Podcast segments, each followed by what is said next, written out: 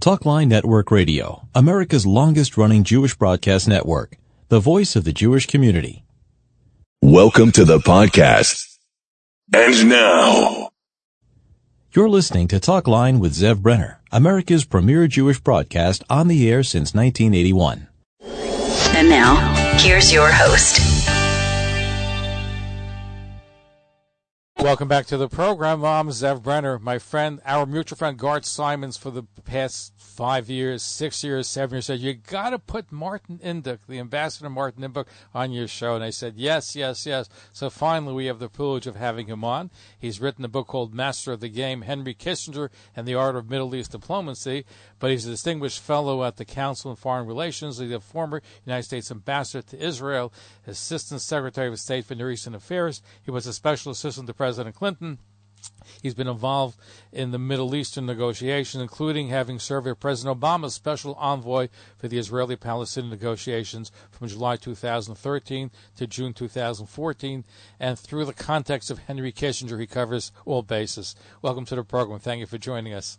It's a pleasure to be with you, Zev. Thanks for having me. Thank you. So, what made you decide that you want to focus on the Middle East but use Henry Kissinger as the springboard?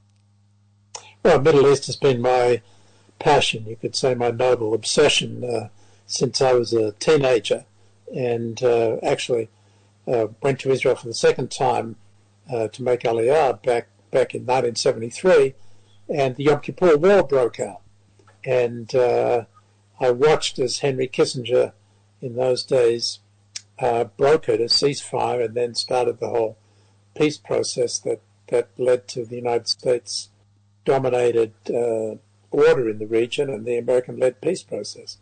I then, fast forward, became involved in it myself, as you said in the introduction. But at the end of that uh, last stint for Secretary Kerry and President Obama, uh, when we failed yet again at the effort to resolve the Israeli Palestinian conflict through a nine month negotiation that we had then, which, by the way, is the last time that there's been any final status negotiations between the Israelis and the Palestinians, um, I decided that I needed to go back to where it all began and try to uh, learn something from Henry Kissinger, the master diplomat, on how to and how not to make peace in the Middle East. Because he, uh, after the 1973 Yom Kippur War, brokered two Egypt agreements, one the agreement between Israel and Syria, that really uh, laid the foundations for everything else that came afterwards from the Israel-Egypt peace treaty the Oslo Accords, the Israel-Jordan treaty, and so on. So he, ma- he matched the shuttle diplomacy. That was his big thing. But is shuttle diplomacy better than face to face? Ah, well, as it turned out, sorry for my dog, it was more successful um, than than we had been, and um, of course, in those days, countries had just been to war, and uh, there was no possibility of getting them to sit down together and uh, negotiate face to face. That came a lot later, um, but Kissinger was just basically being the shadchan, the broker, uh, the honest broker between, in the first instance, Golda Meir and Anwar Sadat of Egypt, and then with Hafez al-Assad and, and Golda Meir. Subsequently, as I as I uh, write in the book, uh, he he also negotiated with Yitzhak Rabin when he was prime minister the first time, and Shimon Peres was his hawkish defense minister. So it's a it's a rich tale of um, amazing doings by Kissinger on the high roads of Middle East diplomacy. Henry Kissinger, 98 years old. I learned in your book that that I, I knew that Henry Kissinger grew up Orthodox and his parents were Orthodox. I didn't realize that they were part of the Aguda Israel of Germany. Indeed, um, he was his he and his father were members of Aguda, um, which was anti-Zionist at that time. Though I don't think that really had much influence on him, on his attitude towards Israel. Um, but yeah, when he came to the United States, fleeing uh, the Nazis, um, just with his father and mother and, and brother, um, he uh, was in an Orthodox community here.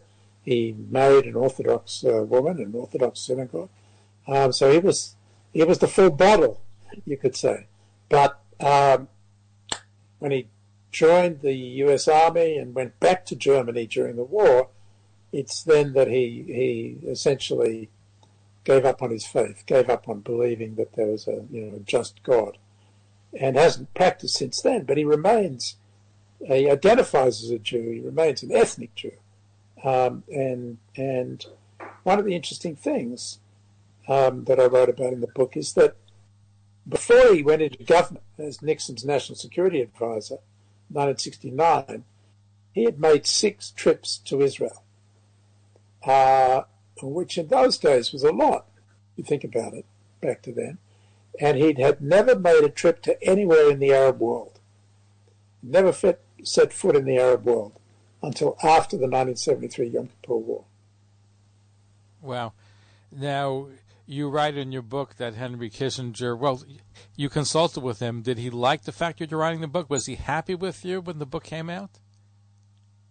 Well, he was very keen for me to write the book.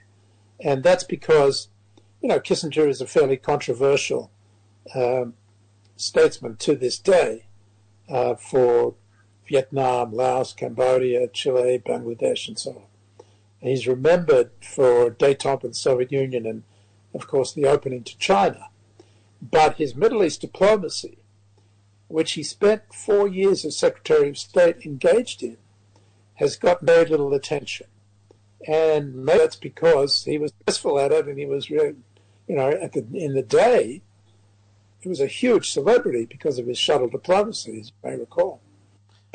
It really didn't get much attention. There's never been any real study done of it. So, so that was one of the reasons why I decided to go and do it. As to what he thought about it, well, as I say, he cooperated with it. I interviewed him at least 12 times. We had many conversations informally. He didn't like the way that I portrayed him as manipulative. I tried to explain to him that that's exactly the point. that that's that's the art of diplomacy that I wanted to emphasize the way in which he was so successful at getting leaders to go to places they didn't want to go and make them feel like they wanted to go there. Um, and he was indeed the master of that game. Um, but in the end, he, he, he ended up quite happy about it. He says now it's an excellent book. and I think that's because a lot of people told him uh, how, how, how well he came out of it. I want to emphasize it's not a hagiography, and I'm quite critical of him in various places. Well, but people overall, but but Sorry. people are critical of him during the time with Richard Nixon. It was a very complicated relationship because Nixon made some. I don't believe it was anti-Semitic, but he made anti-Semitic remarks. So let's look at first how Henry Kissinger navigated dealing with the president who, who didn't like liberal Jews, and and he blamed them for the Vietnam War. and he didn't like uh, what he regarded as the Jewish-controlled media. I, I kind of disagree with you a little bit. I think he was basically anti-Semitic. But he saved Israel. Uh, we'll get to it in just a moment.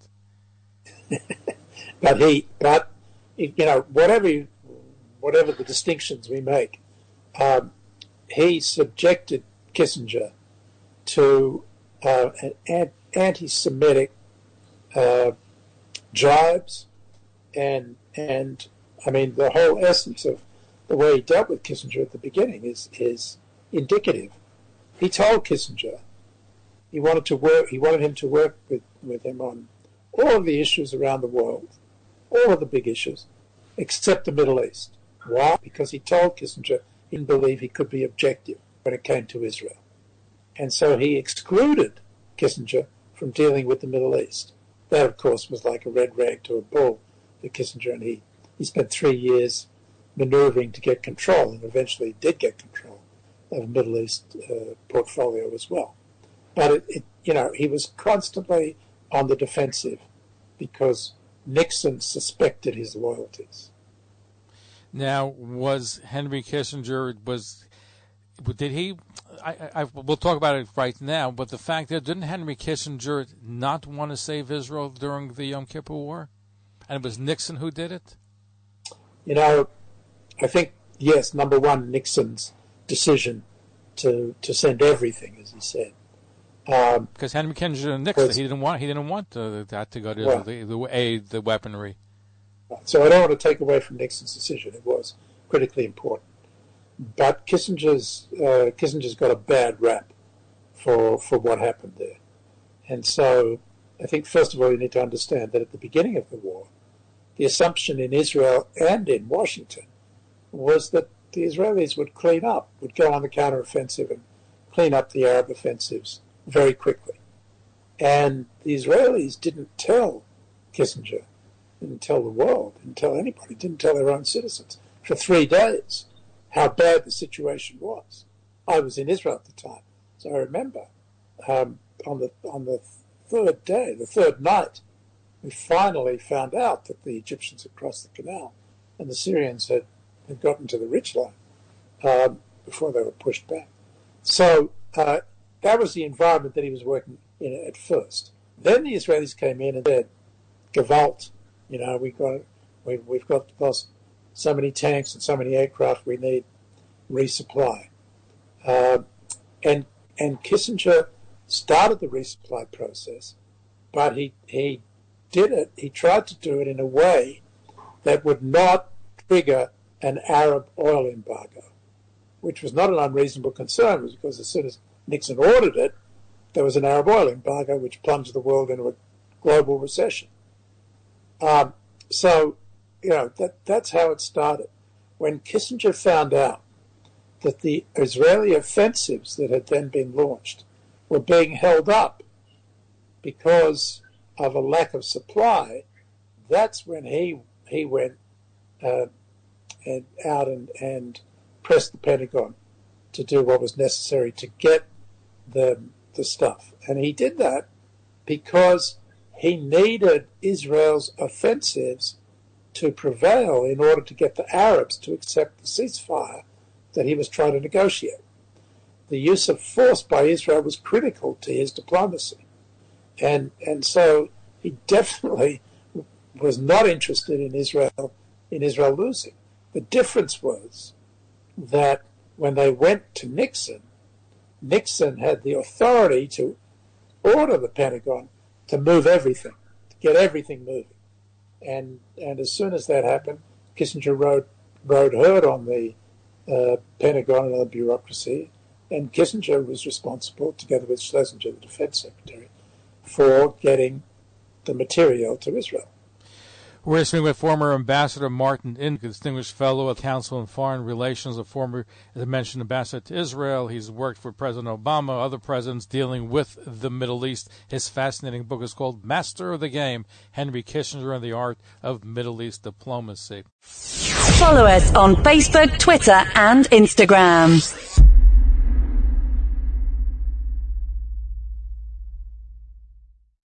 One of the most important Jewish institutions in the world today is Talkline with Zev Brenner. He is so smart and he is so innovative and he has so many interesting guests. I don't know what Yiddishkeit, I don't know what New York, I don't know what the world would do without Zev. So Zev, Yasher may you go from strength to strength and keep keep informing us and educating us and keep fighting for Jewish values. You're listening to Talk Line with Zev Brenner, America's premier Jewish broadcast on the air since 1981. And now, here's your host. We're speaking with former Ambassador Martin Indyk, Distinguished Fellow of Council on Foreign Relations, a former, as I mentioned, ambassador to Israel. He's worked for President Obama, other presidents dealing with the Middle East. His fascinating book is called Master of the Game Henry Kissinger and the Art of Middle East Diplomacy. You know, Mr. Ambassador, I had spoken a number of months ago with Roger Stone, and I just want to play what he said about what happened between Henry Kissinger and the president. Here's Roger oh, Stone.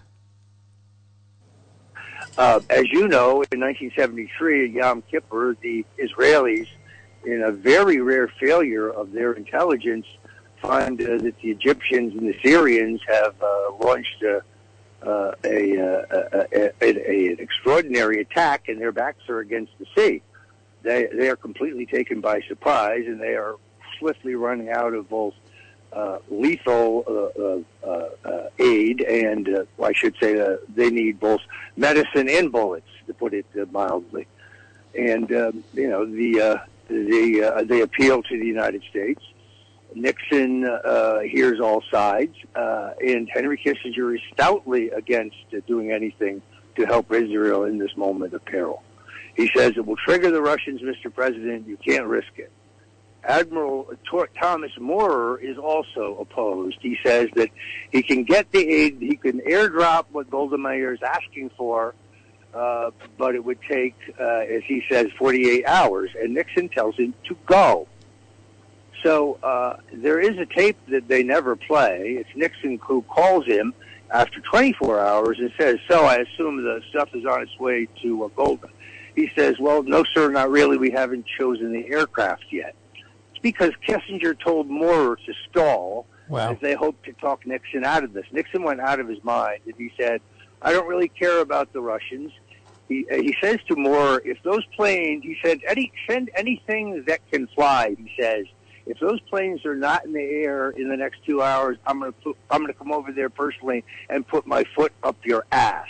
That can be found. So uh, he was. And is uh, that on the tape? He made, Is that on the I mean, he did. He he basically he he decided to uh, to uh, airlift what the Israel what the Israel needed over the objections of Kissinger, over the objections of the Joint Chiefs of Staff, over the objections of the entire National Security Council. Uh, he did the right thing at the right time. He saved understood Israel during the Yom Kippur War. Is that all on tape? That whole conversation that you Uh, quoted? the the Moorer conversation is one of the ones that has it exists, but it is rarely transcribed. A a lot of the Nixon tapes have not been transcribed. So there's Roger Stone. Your reaction to Roger Stone? Well, look, the, you know, there's a huge amount of document, um, and, and this is just made up out of whole cloth. Uh, in the book, I detail what actually happened. Kissinger did not oppose it, uh, and uh, Moore was not the key. Uh, it was Schlesinger that Nixon told to get moving. Um, so, you know, I think that the documents show a very different story to what Roger Stone tells here.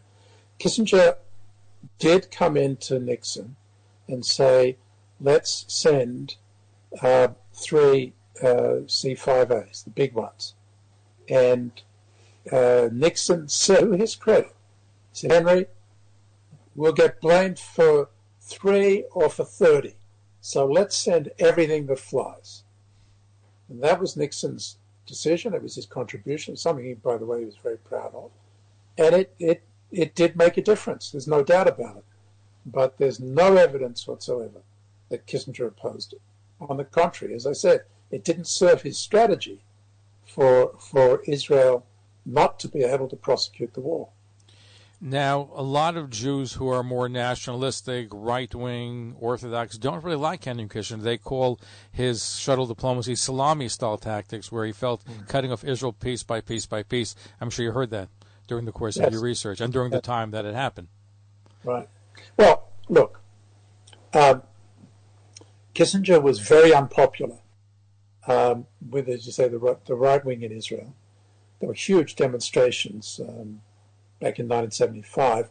Earlier on, in, in these first negotiations, it was a different story um, because the Israelis really wanted to bring the soldiers home, wanted to get the POWs back. Kissinger was instrumental in, in getting the return of the POWs. So he started off very popular. But by 1975, when he was pressing Rabin to give up the strategic Sinai passes in Sinai and the, the oil fields in Sinai, uh, there was huge opposition to him in Israel, uh, and indeed in, in the American Jewish community here.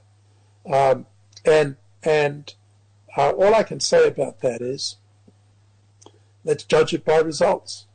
Had he not persuaded Rabin to give up the passes and the oil fields, there wouldn't be a peace treaty uh, with Egypt, in which Menachem Begin, the hero of the right wing, gave up all of Sinai.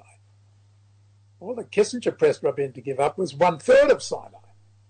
So I think that, that people who, who, you know, take the view that Israel shouldn't give up any territory need to take into account that that is a recipe for continued conflict. And Kissinger's approach, which was step by step, which was only getting Israel, was, was he was determined not to let Nixon impose the 1967 borders on Israel, which Nixon wanted to do. Instead, he insisted on this step by step process. Salami tactics, you could describe it that way. But in fact, it was designed to uh, ask of Israel things that it could do. He judged that there was no way that Israel could handle a full scale withdrawal of the 67 borders, like Eisenhower had insisted on in 56. And Eisenhower admitted he made a mistake by pressuring Israel. Uh, later on in the 1960s, he wrote that he made a mistake trying Yeah. to pressure Israel. But I'm just saying, there was a precedent for that. Kissinger uh, developed a completely different approach, which was incremental. And the reason he developed the incremental approach, the step by step approach, is because he did not believe the Arabs were ready to, to end the conflict with Israel. And he did not believe that Israel was strong enough to meet Arab requirements. And so instead, his whole approach was to give Israel a chance to build its strength with American support and and end its isolation so that at the point where the Arabs were actually ready to end the conflict, Israel would be strong enough to make the territorial concessions necessary to achieve peace. I think that's a better approach to Israel's dilemmas, which has proved itself over 30 years of peace with Egypt, um, than the alternative, which would have been to hold on to the territory and have never ending wars. Our guest is Martin Indyk, Distinguished Fellow at the Council of Foreign Relations, former United States Ambassador to Israel. He's worked with uh, President Obama, Bill Clinton, and he's written a book called Master of the Game Henry Kissinger and the Art of Middle East Diplomacy. Are you interested in hosting your own radio show and podcast, or perhaps a TV program? Talkline Network can help you get on the air from one hour weekly to 24 hours a day. Ideal for ethnic, foreign language, medical, business, and religious broadcasting. We also have full-time radio stations for lease, as well as FM HD channels. For more information, please call 212-769-1925. That's 212-769-1925. Or email zevbrenner at gmail.com. You're listening to Talk Line with Zev Brenner, America's premier Jewish broadcast on the air since 1981. And now, here's your host. We're speaking with former Ambassador Martin Indyk, Distinguished Fellow at Council on Foreign Relations, a former, as I mentioned, ambassador to Israel. He's worked for President Obama, other presidents dealing with the Middle East. His fascinating book is called Master of the Game Henry Kissinger and the Art of Middle East Diplomacy. You know, Mr. Ambassador, I had spoken a number of months ago with Roger Stone, and I just want to play what he said about what happened between Henry Kissinger and the president. Here's Roger Oh, Stone. Uh, as you know, in 1973 Yom Kippur, the Israelis, in a very rare failure of their intelligence, find uh, that the Egyptians and the Syrians have uh, launched uh, uh, a, a, a, an extraordinary attack, and their backs are against the sea. They they are completely taken by surprise, and they are swiftly running out of both uh, lethal uh, uh, uh, aid, and uh, I should say uh, they need both medicine and bullets, to put it mildly. And um, you know the the they appeal to the United States. Nixon hears all sides, and Henry Kissinger is stoutly against doing anything to help Israel in this moment of peril. He says it will trigger the Russians, Mr. President. You can't risk it. Admiral Thomas Moorer is also opposed. He says that he can get the aid, he can airdrop what Golda Meir is asking for, uh, but it would take, uh, as he says, 48 hours. And Nixon tells him to go. So uh, there is a tape that they never play. It's Nixon who calls him after 24 hours and says, "So I assume the stuff is on its way to uh, Golda." He says, "Well, no, sir, not really. We haven't chosen the aircraft yet." Because Kissinger told Moorer to stall Wow. as they hoped to talk Nixon out of this. Nixon went out of his mind and he said, "I don't really care about the Russians." He uh, he says to Moorer, "If those planes," he said, any, "send anything that can fly." He says, "If those planes are not in the air in the next two hours, I'm going to I'm going to come over there personally and put my foot up your ass." That can be found. So uh, uh, he was. And is uh, that on the tape? He made, Is that on the I mean, he did. He he basically he he decided to uh, to uh, airlift what the Israel what the Israel needed over the objections of Kissinger, over the objections of the Joint Chiefs of Staff, over the objections of the entire National Security Council. Uh, he did the right thing at the right time. He saved understood Israel during the the- Yom Kippur War.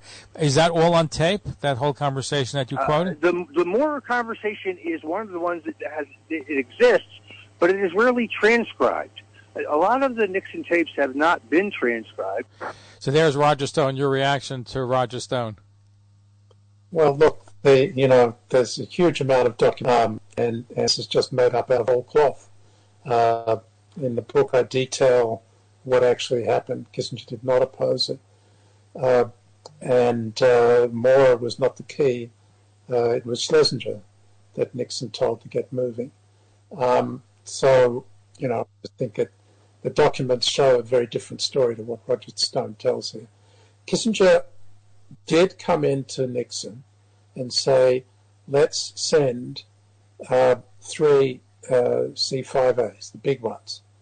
And uh, Nixon said, to his credit, said, Henry, we'll get blamed for three or for 30. So let's send everything that flies. And that was Nixon's decision. It was his contribution, something, he, by the way, he was very proud of. And it, it, it did make a difference. There's no doubt about it.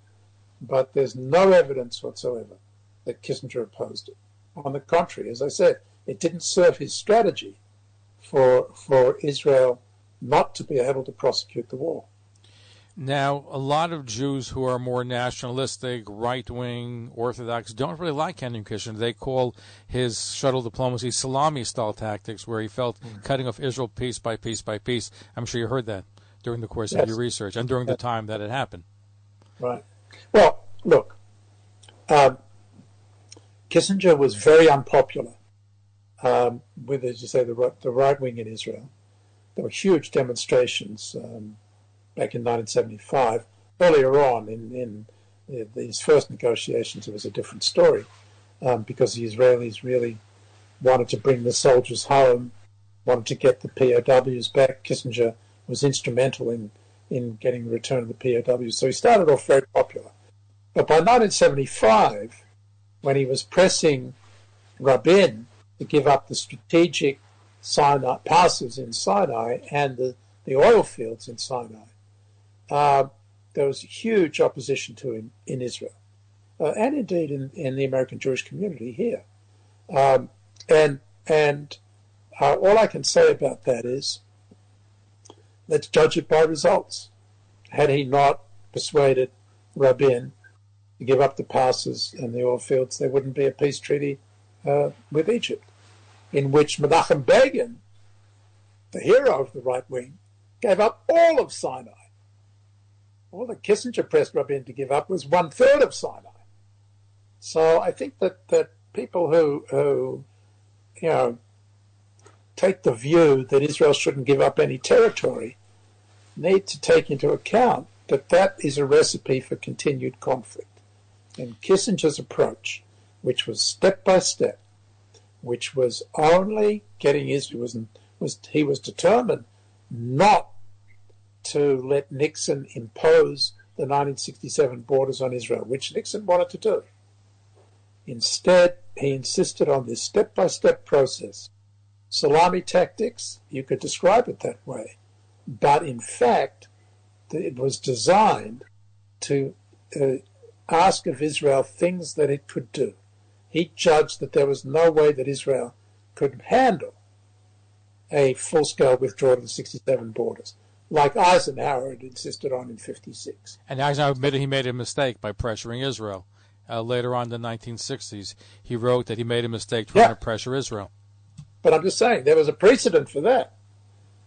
Kissinger uh, developed a completely different approach, which was incremental.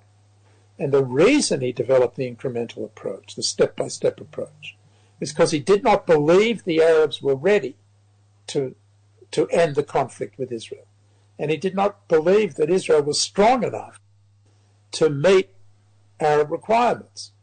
And so instead, his whole approach was to give Israel a chance to build its strength with American support, and and end its isolation, so that at the point where the Arabs were actually ready to end the conflict, Israel would be strong enough to make the territorial concessions necessary to achieve peace. I think that's a better approach to Israel's dilemmas, which has proved itself over 30 years of peace with Egypt, um, than the alternative, which would have been to hold on to the territory and have never ending wars. Our guest is Martin Indyk, Distinguished Fellow at the Council of Foreign Relations, former United States Ambassador to Israel. He's worked with uh, President Obama, Bill Clinton, and he's written a book called Master of the Game Henry Kissinger and the Art of Middle East Diplomacy. Follow us on Facebook, Twitter, and Instagram.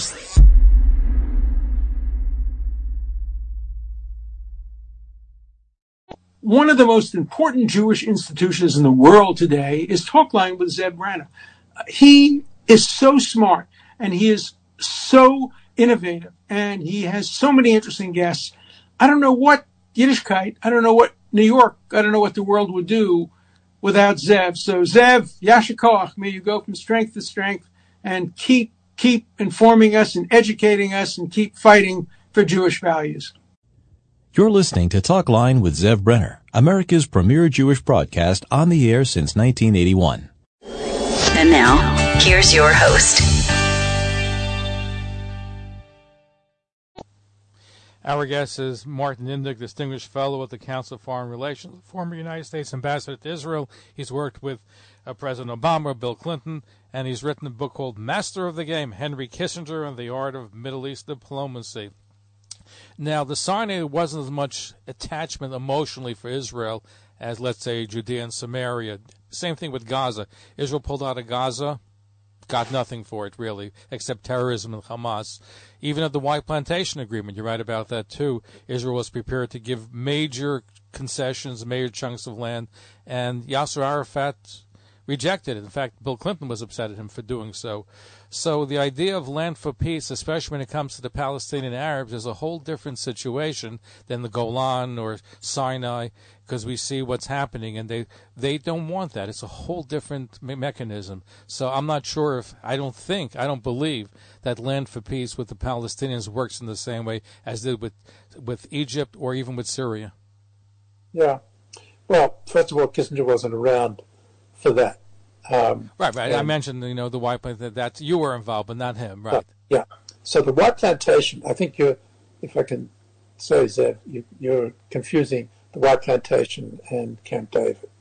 Wye plantation was one in which uh, negotiated in which Netanyahu gave up 13% of the West Bank, uh, and and uh, then his government collapsed after that. The Camp David was when Barak offered 90. Right. I meant to say right. 97 percent. Right. Uh-huh. And and Arafat said no. Um, and indeed, Israel has made a number of offers like that. Olmert did a similar thing, and um, again, the the Palestinians did not uh, accept it. Um, these were generous offers. They weren't everything that the Palestinians were demanding. That's the, the nature of negotiations to produce compromises. So yes, in in in a sense, it it it has been a failure, which was part of the reason that I, which was the real reason why I went back to to try to understand Kissinger's approach. But Kissinger's approach is very interesting, and now I'm going to say something which I'm sure you won't agree with, but but it it I be, I believe it to be the way to deal with the Palestinian problem. By the way, having tried the alternative, I was there at Camp David. I was there with Kerry uh, when we came up with the with the Kerry principles, and, and Abu Mazen wouldn't was even respond to those. Um, but Kissinger's approach, the step-by-step incremental approach, did not assume that the Arabs were ready to make peace with Israel, to end their conflict with Israel. And Rabin, even though Rabin and Kissinger had had this knockdown, drag-out fight over the Sinai, when it came to Palestinians, when Rabin was elected as prime minister the second time, what did he do? he introduced Oslo, which was a step by step process. Israel was to withdraw in three phases from the West Bank and Gaza, but there was no timetable for it, and there was nothing in the in the Oslo Accords about a Palestinian state, about Jerusalem, or about refugees. Simply not mentioned, nor the 67 lines. So Rabin's approach was exactly Kissinger's um, design, where you put it off, you put it off until later, because the Palestinians aren't ready for it, and you try to build an incremental process involving building trust and confidence that enables both sides eventually to achieve what they want. Very different approach. But Oslo didn't work, Mr. Ambassador. Well, just a minute. Just a minute. Rabin was assassinated. And he was ready to change his mind at the time of his assassination to this whole approach. No, That's no, what some of the historians say. That's not true. Rabin was assassinated. His last speech was one in which he, he first of all, he never spoke about a Palestinian state, and it wasn't in the Oslo Accords. But he talked about a, a federation between the Palestinian entity, he said, and Jordan. That was his his his vision in the last speech he made.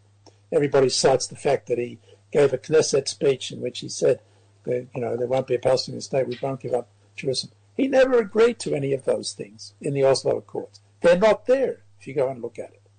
What happened was Rabin was assassinated, Peres was defeated, Netanyahu took over, and and dragged his feet for 18 months, eventually gave up 13% of the West Bank as part of that interim step by step process of Oslo, and then his government was brought down. Then Barak was elected, and what did Barak do? He came to Washington and he told Clinton, let's go to Camp David, let's end the conflict. Let's take, you know, Arafat there and and we'll put him to the test. I'll make a generous offer, and either he'll accept it or we'll unmask him. Do you remember that? We'll unmask him. And and because Clinton was in his last year, Barak was insisting, we schlepped Arafat to Camp David. He did not want to go, but we schlepped him there. And all he was doing was looking for a way to get out without accepting what what he understood was what Barak and Clinton would impose on him. That was never part of the Oslo design. Never.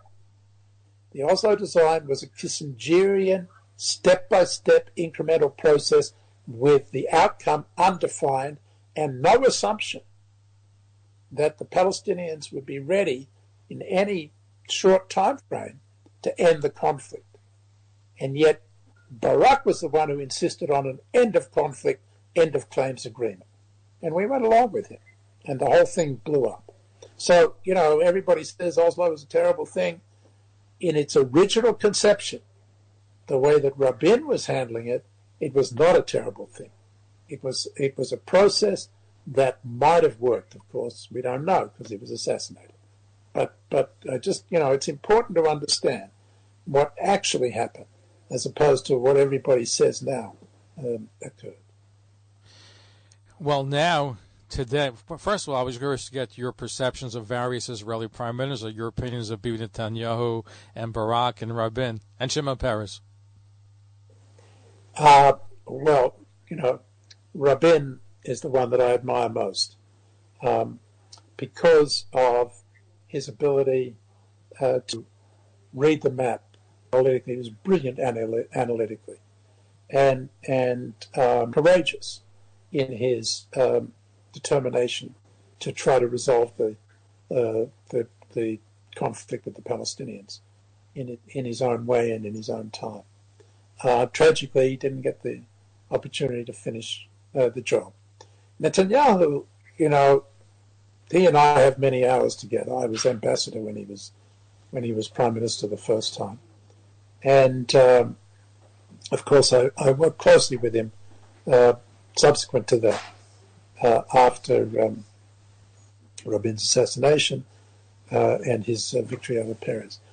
you know, he's a very smart man, but I I think that he was always um, challenged by this dilemma. I, I have this image of Netanyahu as when he looks in the mirror in the morning, he's got this this little Netanyahu, little baby on one shoulder that says, Bibi, you're the man who can do it. You're the only one who can do it. Uh, you're, you're the one who's going to make peace. And then there's this other Bibi, the politician, who says to him, don't you dare. The last time you tried that was at the Wye Plantation, brought your government down. Don't do it.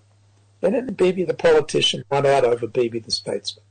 And he, he, he was never prepared to take the risks involved in, and it is a risky business, um, to, to try to, to move forward in the peace process because of the searing experience he had when he tried it the first time. So for me, I was I was kind of disappointed in, in Netanyahu. Um, and then who, who else? Peres. Peres, right. Yeah. Well, Shimon, Shimon, um, you know, it's, it's interesting. In the book, I detail what a hawk he was. He started out as a real hardliner, basically because Rabin wanted to make peace and he was trying to uh, subvert him, compete with him. But but uh, subsequently, uh, when uh, Rabin was elected the second time, Peres became his wingman and, of course, pushed him uh, on the Palestinians. Rabin's intention at first was was to do Syria, not not to do the Palestinians. that's a whole other story. Uh, you know, Peres was was kind of guy who who would never be denied. If if you said no to him, he would hear a yes, and and if it really became no, he would find another way around. You know, if he couldn't go through the door, he'd go through the bathroom window. Um, he was irrepressible. Um, is in his determinations to try to make peace, um, but he never had the ability to bring the people with him, and and that that that was a key problem. Rabin could do it, Barak couldn't, and Netanyahu wasn't prepared to try. Well, I, I don't think Bibi necessarily believed Land for Peace works, but look what happened now in the Middle East. All the countries, the Sunni countries, Saudi Arabia, you have uh, Morocco, you have uh, other countries that Sudan that are now really working with Israel, and the Palestinian issue is not on the front burner for them. They're willing to make peace and work with Israel. UAE, very successful.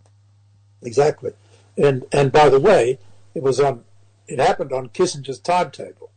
That is to say, Kissinger said eventually they'll come to terms with Israel because they'll exhaust themselves. And we have to make it keep Israel strong until they exhaust themselves. Well, what's not exhaust themselves was Iran. They they view Iran more of an enemy than Israel. So that's that was a critical factor. I agree. But uh, when uh, Mohammed bin Zayed, the uh, Crown Prince of Abu Dhabi, announced and he was the one who decided on normalization. When he announced the normalization, what did he say? He said, We're tired of the conflict. And that's exactly what Kissinger expected would happen on his timetable. 40 years it took them to come around. But I agree with you, it's a great thing. What the UAE is doing in particular is terrific. Um, and, and that kind of warm peace, which the Israelis have been denied for so long, has having a very positive impact on Egypt and Jordan. You know, Egypt and Jordan kept Israel at arm's length. They had peace, they kept the peace, but they, they didn't want warm peace. They wanted cold peace.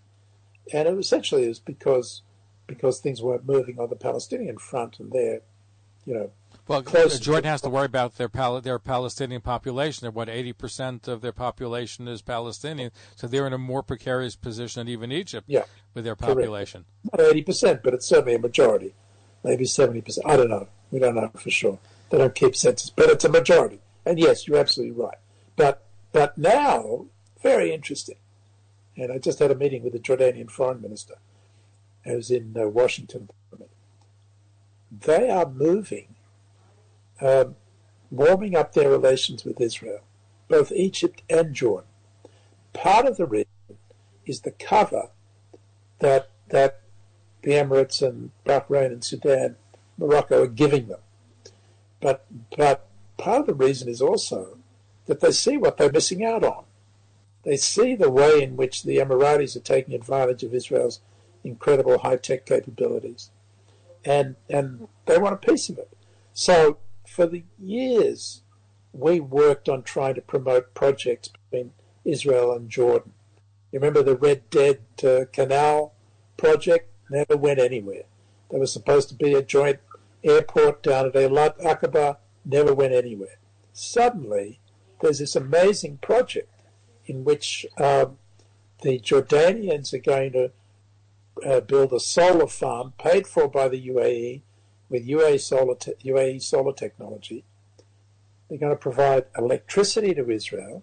Israel is going to build a desalination plant on its coast and provide water to Jordan. And and so this is a sustainable, ecologically um, green operation that was inconceivable before the normalization uh, by the with the UAE and, and the others. Um, and so I think that's a very interesting example. And lo and behold, they're now talking about putting solar farms in the West Bank to provide electricity for the Palestinian Authority as part of this overall joint project. So slowly but surely, the Palestinians are being brought into it as well. We have a few moments left. What about Qatar? I know you had some difficulty with Qatar because at one point they were making nice with the Jewish community, with Israel. They also were coddling terrorism. Are they a factor now? Do you think they will jump on board, or are they too much involved with supporting Hamas and Iran? Yeah, I think that that look, Qatar was one of the first to normalize with Israel back in the in the 1990s when, when the Oslo Accords were, were signed, and, and they were the last to break uh, with Israel. And they've always maintained a relationship with Israel, and uh, and uh, you know under the table, just like the Emiratis did. And um, of course, when the Israelis wanted to try to buy off Hamas um, uh, by providing uh, money to Palestinians in Gaza, they went to the Qataris, and the Qataris were were doing that with Israeli um, support. But on the other hand, as you say, they they they were also in bed with the Muslim Brotherhood and some bad actors.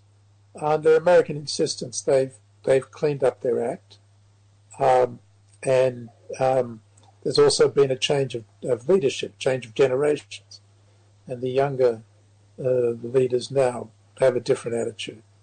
Uh, they've been very helpful to the United States in Afghanistan um, getting all those people out. They were instrumental in that. So will they and, sign a peace treaty with Israel? Will you see that happening? Will they be the next one? I don't think they're going to be the next one, but they're not going to be. they're not going to be the last. Their, their attitude. I've talked to them about it and suggested that it's time for them. Their attitude is, look, we have a very good relationship with Israel. We don't need to. We don't need to to do this normalization thing. I think they're they're making a mistake, but. Uh, eventually they'll come around. When everybody sees the advantages of this uh, to them, um, they'll, they'll sign up. And can you? Tre- I think we have to credit President Trump for that. Correct? Yes. Well, you know, I can't give him full credit. I do credit uh, Jared Kushner and and uh, uh his assistant. Um, they did a they they really did an excellent job but it was accidental. It's not as if they they they did it on purpose. Um, you know they were trying to make peace, just like the rest of us with the Palestinians. But but it worked. You know, they found a different approach. Moment or two left. How do you rate President Joe Biden as far as his policy vis-a-vis Israel? Oh well, he's been great for Israel. I mean, I don't think that, that anybody can complain, especially during that Gaza conflict, the way he stood by Israel took a took a lot of hate from his the progressive wing of the Democratic Party, but he stood firm, and uh, you know he's he's working very closely with the Israeli government on the Iran uh, nuclear problem. But uh, I, am not sure. But it, but it, seems like that he wants to push the Iran deal to go back and to take the, the genie out of the bottle. Israel's opposed to it, rightfully so. I don't think it's a good thing if they're able to get it. Now, they, because there's a hardline Iranian government, they may not do it. But but the United States is still very hopeful, and I think it's a terrible thing if that indeed were to be the case. Well, but look, Zev, you know, you've then got to explain why it was such a good good idea to pull out of the deal, which Trump and Netanyahu, with Netanyahu's urging, did, because the Iranians have advanced their nuclear program under the maximum pressure of Trump sanctions. They've advanced it almost to the nuclear threshold. Under the agreement, they were a year away from having enough. they were cheating throughout the whole time. We have No, facilities. Look, look, that's all. All of that is is vastly exaggerated to try to make a point. They were not cheating on the fundamental issue of, of enrichment. They had shipped their enriched uranium out of the country. They were under safeguards and inspections. Yes, there was questions, serious questions about whether they were trying to develop their their uh, nuclear bomb making capabilities um, that were being investigated. And But- they also were funding, they were able to fund the terrorist activities around the course. world with the money that was released. So, but the point is, they are now approaching the nuclear threshold. And, but under line Joe Biden, under Donald Trump, they weren't. They weren't. I think they were more. They're more vocal now. They're more active now under this new administration because they're not afraid of America anymore. China's Well, not afraid. no, Russia's not afraid. right? They were as active under Trump. They didn't stop for one minute, not for one minute, uh, despite all these sanctions, which Biden has never lifted. All those sanctions that Trump imposed are still there.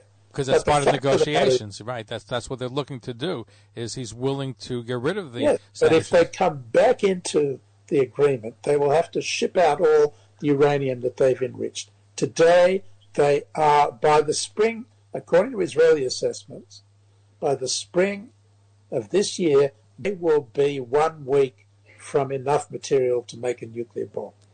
we have And thirty. that because we pulled out of the agreement. I'm not sure because I think they, they've done more damage and the funding was cut for terrorism, and I believe they were still cheating. And there's pl- nuclear plants that we don't even know about that we didn't have access to. But Well, and, and we have to disagree on that. one. we'll have to have you come back. But final question: We started by saying that nationalist Jews and more conservative Jews and religious Jews didn't really like Henry Kissinger for Islamic tag. I get the sense today he's been rehabilitated among the pro-Israel crowd or the more nationalistic crowd. Am I correct in that assessment? Well, we'll see. Uh, you know what I try to show in the book, and I did not, you know, I did not start out in this way, but what I show in the book, on the basis of of a deep examination of all of the archives, including the Israeli archives, is that Kissinger, in many ways, did fundamental things to help Israel survive and thrive, and that's not known in part because he didn't want to talk about it, but but I've documented it in the book, and I think it's fair to uh, to reassess uh, what he did for Israel because he made a great contribution. And by the way, if you look at Yitzhak Rabin's biography, you'll see that he says that too. Ambassador Martin Indyk, thank you for joining us. I recommend the book Master of the Game, Henry Kissinger and the Art of Middle East Diplomacy. We've got to have you back to discuss some of the important issues. So I know we took many years before you got you on. We hope you become a regular with us. Be my pleasure. Thanks very much. Enjoyed it. Thanks for listening. For continuous Jewish programs, TalkLineNetwork.com or our 24-hour a day listen line at 641-741-0389. For past shows, you can find us on iTunes, Spotify, Amazon, YouTube, Instagram, and all major podcast platforms or jewishpodcast.org. Thanks for listening to the TalkLineNetwork.com. Talkline Network Radio, America's longest running Jewish broadcast network, the voice of the Jewish community. Talkline Network Radio, America's longest running Jewish broadcast network, the voice of the Jewish community.